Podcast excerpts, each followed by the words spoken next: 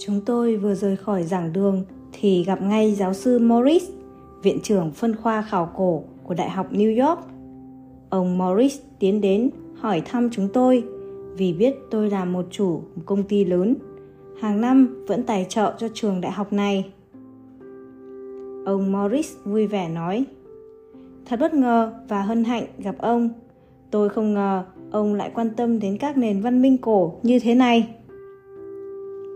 Tôi cũng xã giao nói, Thỉnh thoảng chúng tôi cũng hay đi nghe hòa nhạc và tham dự các buổi diễn thuyết giá trị của Đại học New York. Đề tài hôm nay rất hay và giá trị. Tôi hoàn toàn đồng ý với những nghiên cứu của diễn giả. Giáo sư Morris ngạc nhiên. Thế ư? Đây là một đề tài vẫn gây nhiều tranh cãi sôi nổi trong giới nghiên cứu. Giáo sư Bader tuy còn trẻ nhưng đã có nhiều công trình nghiên cứu giá trị. Để tôi giới thiệu anh ta đến gặp ông. Phần lớn những công trình nghiên cứu của các trường đại học Hoa Kỳ thường được tài trợ bởi các công ty tư nhân hay các hiệp hội. Tôi biết ý của giáo sư Morris muốn giới thiệu vị giáo sư trẻ này với tôi vì biết đâu công ty của tôi sẽ tài trợ cho công trình nghiên cứu của anh ta. Tôi mỉm cười, rút tấm danh thiếp đưa cho giáo sư Morris. Vâng, xin ông cho giáo sư bader biết tôi rất quan tâm đến công trình nghiên cứu này và nếu cần gì, giáo sư có thể đến gặp tôi. Điều bất ngờ là chỉ vài hôm sau, giáo sư Bader đã gọi điện hẹn gặp. Buổi gặp gỡ diễn ra tại văn phòng làm việc của tôi. Sau vài câu xã giao thông thường, tôi nói ngay. Nếu có thể, xin giáo sư cho tôi biết thêm về các nền văn minh cổ. Tôi rất quan tâm đến đề tài này. Giáo sư Bader chia thoải mái chia sẻ. Tôi đã bắt đầu nghiên cứu từ nhiều năm nay và đã đi đến tận nơi để xem xét những di tích cổ, từ đền đài Ai Cập cho đến chùa tháp Tây Tạng, từ các lâu đài ở châu Âu cho đến lăng mộ vua chúa ở châu Á. Tôi tiếp xúc với dân địa phương để nghe kể về các truyền thuyết dân gian. Tuy nhiều câu chuyện có tính chất hoang đường, nhưng một vài trong số đó cũng rất có giá trị cho việc nghiên cứu của tôi. Tôi hỏi, theo sách vở ghi chép về các nền văn minh thế giới thì hầu hết kiến thức đều xuất phát từ Ai Cập. Chuyện này là thế nào? Giáo sư Bader chia sẻ, đó là một sai lầm rất lớn. Nền văn minh Ai Cập có giá trị của nó, nhưng Ai Cập không phải là cái nôi khai sinh ra nền văn minh thế giới. Từ ngàn xưa, người Ai Cập đã có một truyền thống tâm linh rất cao, gắn liền với tôn giáo. Lúc đó, Ai Cập có một nền tôn giáo cổ, tôn thờ thần Thái Dương ra. Hầu hết các học giả ngày nay đều cho rằng tôn giáo Ai Cập là một thứ tôn giáo đa thần dựa trên các văn bản, tài liệu, di tích trong các đền thờ. Nhưng theo tôi thì nền tôn giáo đa thần chỉ xuất hiện sau khi thời đại vàng son của nền tôn giáo cổ đã suy tàn. Tôi thắc mắc, theo như ông nói thì khi xưa Ai Cập đã có hai nền tôn giáo khác nhau sao? Giáo sư Bader giải thích. Đúng thế, theo tài liệu của sử gia Jean Champollion, thì các giáo sĩ thành Thebes muốn bành trướng thế lực của phe nhóm đã đẻ ra nhiều thần linh khác nhau để biến tôn giáo cao đẹp khi xưa thành một thứ quyền tổ chức chặt chẽ với các hình thức thờ cúng, mê tín dị đoan, kiêm một số tà thuật, sử dụng bùa chú, phép thuật để mê hoặc nhân tâm. Champollion dẫn chứng rằng từ thời xa xưa, tôn giáo Ai Cập vẫn tôn thờ một đấng duy nhất gọi là đấng Thái Dương vì cuốn cổ thư của thánh sư Thoth người Hy Lạp gọi là Hermes đã ghi nhận rất rõ về việc này. Thoth viết rằng chỉ có một đấng duy nhất đã ban giải ánh sáng cho muôn loài và tạo ra sự sống trên trái đất. Cuốn cổ thư của Thoth ghi rõ từ nơi Ngài mới có ánh sáng và ánh sáng tỏa chiếu khắp nơi, phá tan màn đêm u tối. Từ đó, sự sống xuất hiện, tạo ra vạn vật. Không có Ngài, muôn loài không thể hiện hữu. Vì không ai biết tên của ngài nên họ đã tạm lấy ánh mặt trời làm biểu tượng và gọi ngài là đấng thái dương. Thoth đề cao việc tôn thờ mặt trời là biểu tượng của đấng cao cả vì ngài vốn vô hình vô tướng và vô danh. Thoth biết không thể định danh một quan niệm trừu tượng như thế cho dân chúng nên đã đưa ra tên gọi đứng Thái Dương hay đứng sáng tạo ra mọi vật. Từ đó, tất cả các đền thờ, kim tự tháp, tượng nhân sư đều được xây cất quay về hướng đông, hướng mặt trời mọc, nơi đứng sáng tạo xuất hiện mỗi ngày.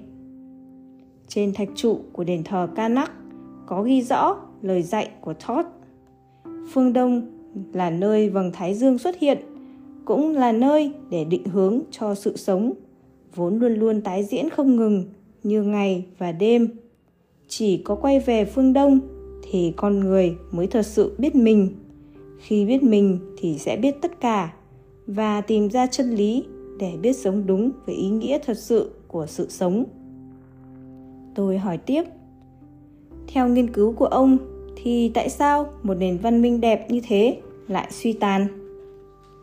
Bader trả lời điềm đạm có nhiều nguyên nhân dẫn đến sự suy tàn của nền văn minh Ai Cập.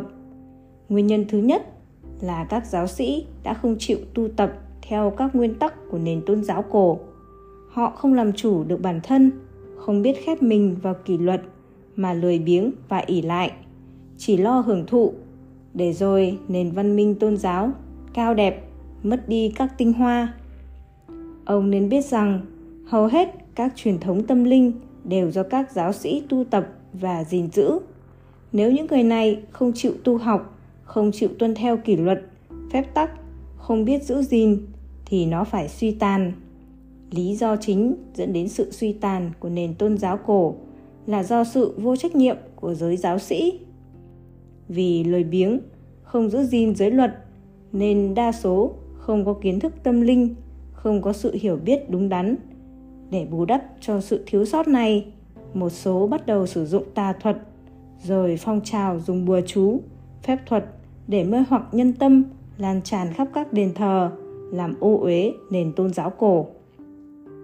Khi dân chúng không còn tin tưởng vào những giáo sĩ, lãnh đạo, khi tà thuật làm cho văn hóa suy đồi, xã hội hỗn loạn, thì các pharaoh bắt đầu nắm quyền, giới hạn các giáo sĩ vào việc thờ cúng tế lễ chứ không được can dự vào những việc khác nữa. Đó là nguyên nhân sâu xa dẫn đến sự tranh giành quyền lực giữa các pharaoh và giới giáo sĩ. Nguyên nhân thứ hai là việc sử dụng ngôn ngữ. Từ ngàn xưa, người Ai Cập đã có một loại chữ viết bình dân. Phần lớn các văn kiện, tài liệu, giao dịch đều sử dụng loại chữ này.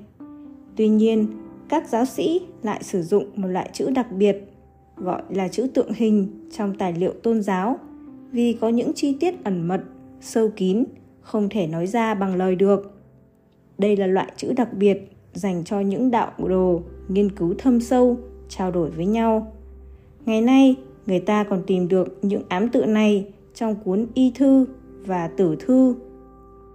Vì đa số các giáo sĩ chuyển hướng theo tà giáo, không chịu tu học, nghiên cứu nên các sách vở của nền tôn giáo cổ viết bằng ám tự dần dần thất truyền. Theo thời gian không còn ai có thể đọc được nữa. Nguyên nhân thứ ba là khi các pharaoh bị ảnh hưởng bởi tà giáo, sử dụng bùa chú, phép thuật để liên lạc với các sinh vật cõi âm. Họ được dạy rằng nếu biết ướp xác và thực hành một số nghi thức cúng lễ, họ sẽ mãi sống mãi và trở nên bất tử ở cõi giới bên kia. Do đó, họ cho xây cất các lăng tẩm vĩ đại để lưu giữ thân xác mà không biết rằng thân xác của họ trở thành một nơi cho ảnh hưởng cõi âm phát tác. Tin tưởng rằng con người có thể trở nên bất tử nên việc xây cất lăng tẩm đã trở thành tham vọng chính yếu của các vua chúa Ai Cập. Theo thời gian, việc xây cất trở thành một kỹ nghệ chính với hàng chục ngàn thợ thuyền, nô lệ chuyên xây cất mồ mả làm suy kiệt tiềm lực quốc gia. Để có tiền xây cất mồ mả hoành tráng, các pharaoh xâm lăng các nước quanh vùng, chiếm đoạt tài nguyên, vàng bạc, và nô lệ. Từ đó, pharaoh nào cũng gây chiến, đánh dẹp các nước quanh đó, gây thù, chuốc oán khắp nơi. Trải qua nhiều triều đại vua chúa, trải qua bao thăng trầm biến đổi, nền văn minh Ai Cập dần dần suy tàn. Khi nhân lực suy kiệt vì các công trình xây cất, khi vua chúa chỉ mong được bất tử ở thế giới bên kia, khi quan lại tham nhũng, đục khoét tài sản quốc gia, khi mọi người chỉ sống ích kỷ thì xã hội rối loạn, dân chúng lầm than, khổ cực và Ai Cập trở thành miếng mồi ngon cho các nước quanh đó.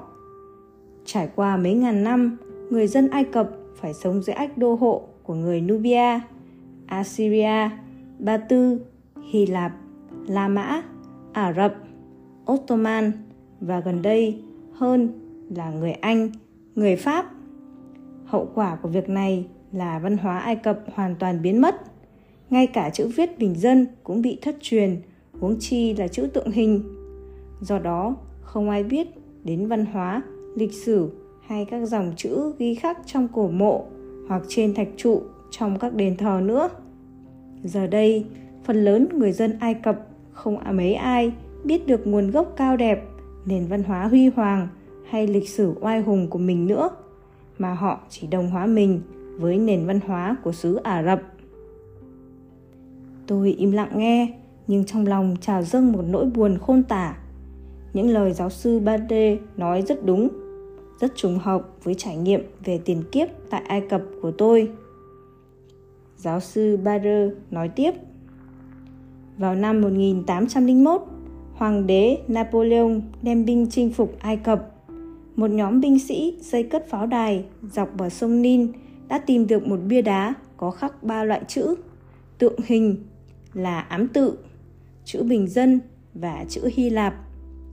Đó là sắc lệnh từ các tu sĩ Memphis đề cao công đức của pharaoh Ptolemy, người thứ năm.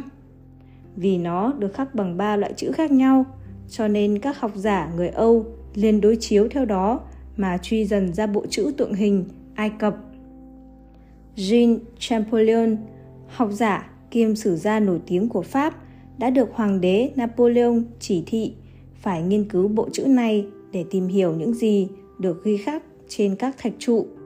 Nhờ thế, ông đã soạn lại toàn bộ chữ tượng hình đã bị thất truyền từ mấy ngàn năm nay. Công trình này đã vén mở tấm màn huyền bí vẫn bao trùm lên nền văn minh Ai Cập từ hàng ngàn năm qua. Champollion tiếp tục công việc phiên dịch các tài liệu cổ của Ai Cập, nhất là bộ sách của Thánh sư Thoth còn được ghi trên các bia đá và thạch trụ. Là người thận trọng, ông đã lưu ý những học giả đời sau rằng chữ tượng hình là một ngành khoa học thiêng liêng. Người ta chỉ có thể hiểu được một phần nào đó ý nghĩa thông thường, dựa theo sự suy đoán về bộ chữ cái mà thôi. Muốn quán triệt sâu xa những diệu nghĩa huyền bí, người ta phải có kiến thức về tâm linh, một thứ kiến thức siêu việt, cao hơn bình diện tri thức thông thường do đó, ông kết luận rằng người ta chỉ nên coi những bản dịch ám tự như là một sự suy đoán chữ đâu có nghĩa đó chứ không có thể xác định ý nghĩa thật sự của nó được tôi tiếp tục hỏi tôi vô cùng thán phục công trình nghiên cứu của ông về ai cập với những chính thức chứng tích lịch sử. Ngoài ra, ông còn biết gì thêm về nền văn minh này nữa không? Giáo sư Bader nhiệt tình chia sẻ thêm. Từ ngàn xưa, Ai Cập vẫn được coi là trung tâm văn hóa lớn nhất ở miền Cận Đông và là nơi tụ họp của rất nhiều thánh nhân, hiền triết. Sử gia Enem Mose đã ghi nhận các hiền triết Hy Lạp như Thales, Herodotus, Ophi, Parmenides, Enerophel, Pythagore đều đã từng qua Ai Cập học hỏi. Họ học hỏi với ai và ở đâu thì không thể nói. Có thể họ vào đền thờ để thụ giáo các giáo sĩ như sử gia Herodotus đã viết trong cuốn sách của ông. Nhưng cũng có thể họ tìm đến các ốc đảo hoang vu để học hỏi với các bậc đạo gia uyên bác như Pythagore đã nói với các học trò về thời gian ông sống ở sa mạc Ai Cập. Những đạo gia này là ai? Không ai biết và không sách vở nào ghi chép rõ. Nhưng nếu là bậc thầy của các hiển triết như Pythagore, Thales hay Ophre thì chắc chắn phải là bậc đại tôn sư, đại hiền triết. Câu hỏi là tại sao lại không thấy tài liệu nào ghi nhận? Phải chăng những bậc vĩ nhân này khiêm tốn, không màng danh lợi trần thế nên đã không chịu tiết lộ danh tính của mình? Tôi thắc mắc, tại sao những người ẩn tu ngoài sa mạc ấy không để lại dấu tích gì? Giáo sư Bader trả lời, theo nghiên cứu của tôi thì từ xưa đã có những bất đồng ý kiến giữa các giáo sĩ về phương pháp tu luyện. Truyền thống tâm linh nào cũng chia làm hai phần, công truyền và bí truyền. Đối với các đạo gia hay giáo sĩ tu tập theo phương pháp bí truyền thì tự biết mình là điều chính yếu. Một khi đã ý thức về mình, về nguồn gốc thiêng liêng của mình thì mọi sự sẽ tự nhiên được giải đáp. Do đó, trước khi tìm cách giải thích các hiện tượng ngoại giới, các quy luật vũ trụ, trước khi thu nhận học trò hay giảng dạy điều gì, họ quay vào bên trong để tìm hiểu chính mình qua các phương pháp tu tập nội quán. Do đó, đa số tìm đến những nơi thâm sâu, hoang vắng để tu tập, chứ không mấy ai sống trong góc đền thờ ồn ào, phức tạp. Với các giáo sĩ tu tập theo giáo lý công truyền thì các kiến thức về quy luật tự nhiên là công cụ tốt để sử dụng cho mục đích cá nhân nào đó. Thay vì quay vào bên trong, họ lại hướng ra bên ngoài để nghiên cứu và biến các kiến thức này thành một thứ khoa học, sử dụng các năng lực trong tự nhiên. Từ đó, họ có các quyền năng thần thông. Tuy nhiên, vì thiếu hiểu biết về bản thân, nên họ để cho các động lực như tham lam, sân hận, kiêu căng, lung lạc, dần dần đi vào con đường sử dụng tà thuật. Nhờ có kiến thức về các động lực tiềm ẩn trong tự nhiên, họ có thể kêu gọi và sai khiến những sinh vật có âm. Họ tự coi mình là đứng cao cả, đại diện cho thần linh nào đó. Thay vì hướng dẫn mọi người, thì họ chỉ giảng dạy những gì có lợi cho họ hay phe phái của họ thay vì giúp con người học hỏi để tiến bộ, thì họ lại vận dụng kiến thức vào những điều mang tính ích kỷ, tham lam, đánh lạc hướng mọi người với những lời hứa hẹn, hòng bảo vệ quyền lợi của cá nhân. Thay vì giúp con người thoát ra khỏi các ước lệ, ràng buộc của các thành kiến hẹp hòi qua việc tự biết mình, thì họ lại biến các quy tắc tự nhiên thành một thứ luật pháp khắt khe, đầy những áp chế, đe dọa dưới sự hướng dẫn của họ. Đứng thái dương không còn là đứng sáng tạo ban ánh sáng để xua tan màn đêm u tối nữa, mà đã hóa thành một hung thần, dễ nổi giận, sẵn sàng trừng phạt những ai làm trái ý ngài.